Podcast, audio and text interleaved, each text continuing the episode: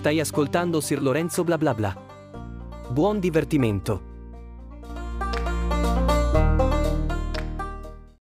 Bentornati con un nuovo appuntamento della mia maratona dei classici Disney.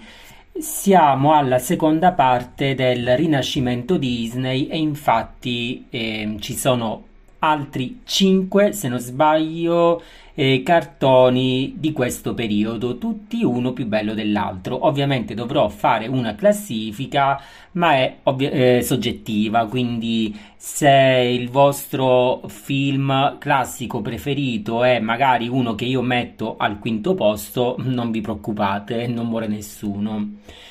Comunque ehm, ci tengo anche ad augurarvi un buon inizio settembre, l'estate è finita, uh, io diciamo che mi sono divertito ad andare in piscina, ho apprezzato gli aspetti positivi dell'estate, non sono morto di caldo come tanti altri si sono lamentati, forse a Modena diciamo che si respira meglio rispetto ad altri posti e quindi adesso ci prepariamo all'autunno.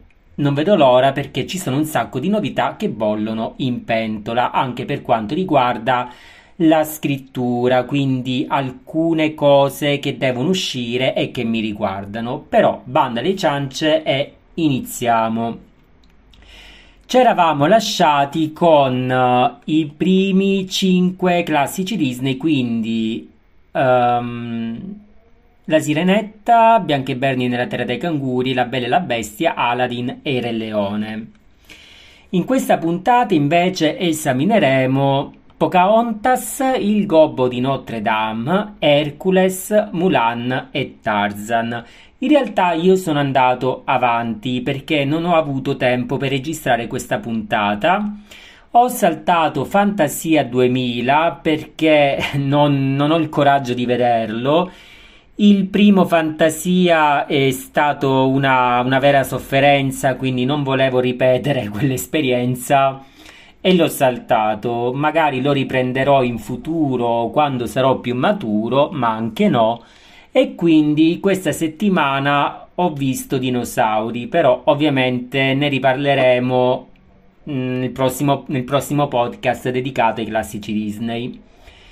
In questo caso devo fare la top 5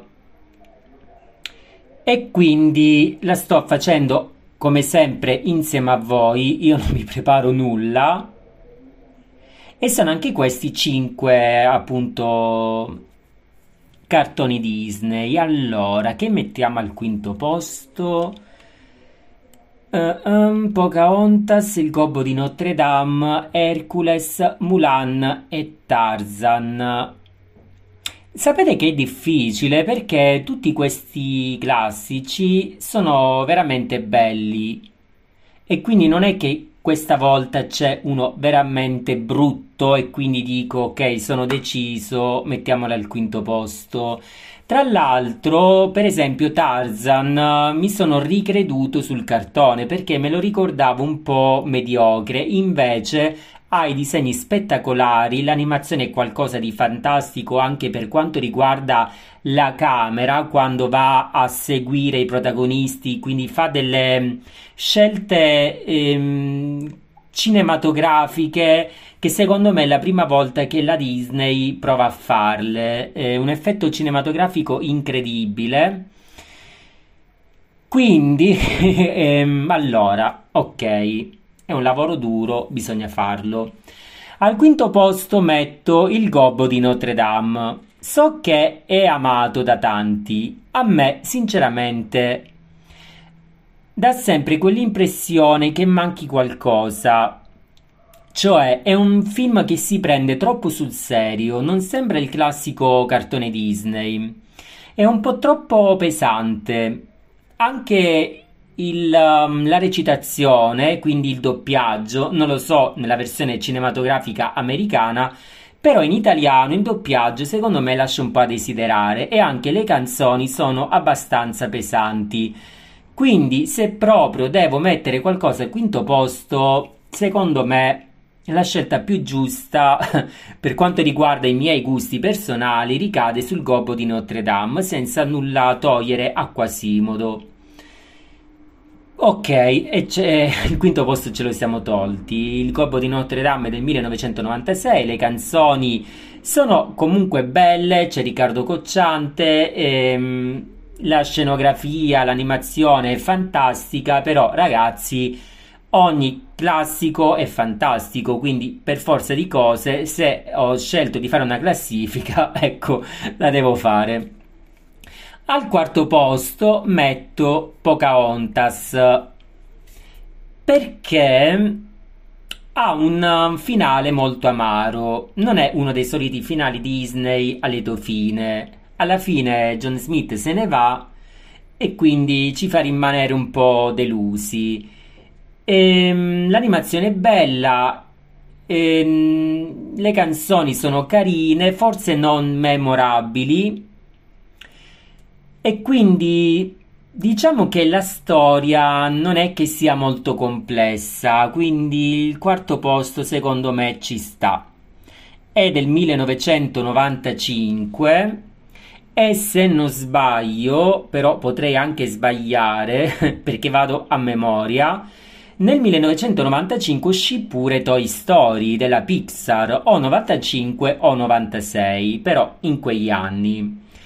E dico questo perché parallelamente ai classici Disney sto anche vedendo i, i cartoni Pixar e li sto seguendo in ordine cronologico. Sono arrivato al terzo cartone Pixar, non lo so, magari poi farò un podcast dedicato e quindi Mm, dico questo perché se faccio il paragone con Toy Story, diciamo che Pocahontas perde. E quindi ok, lo mettiamo al quarto posto. Ora rimane il terzo, il secondo e il primo.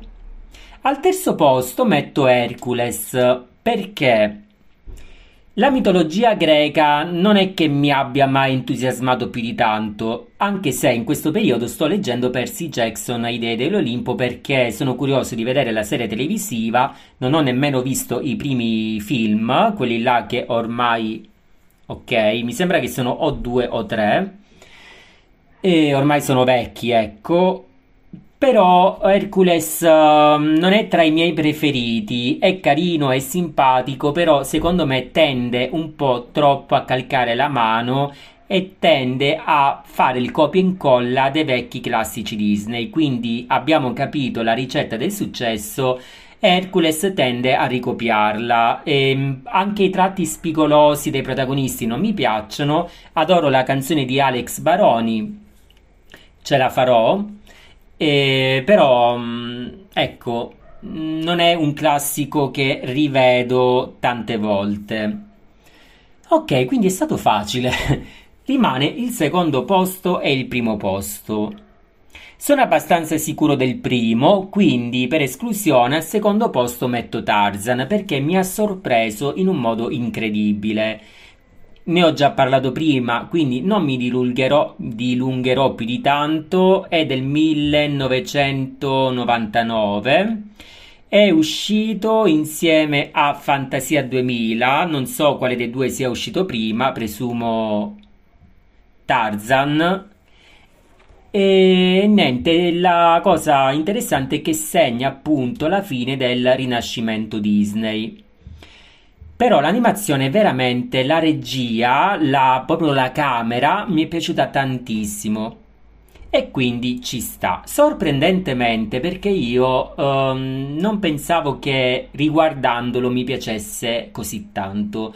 Al primo posto metto Mulan perché la storia è fantastica, ho visto anche il film in live action e mi è piaciuto tantissimo, ci sono tante persone invece che lo hanno criticato, non so perché, a me sinceramente è piaciuto. E mi piacciono anche le licenze poetiche che si sono presi, quindi alcuni cambiamenti che hanno fatto, anche perché il copia e incolla a me di solito non piace, mi piace sempre quando c'è qualcosa di originale ispirato a, non copiato da.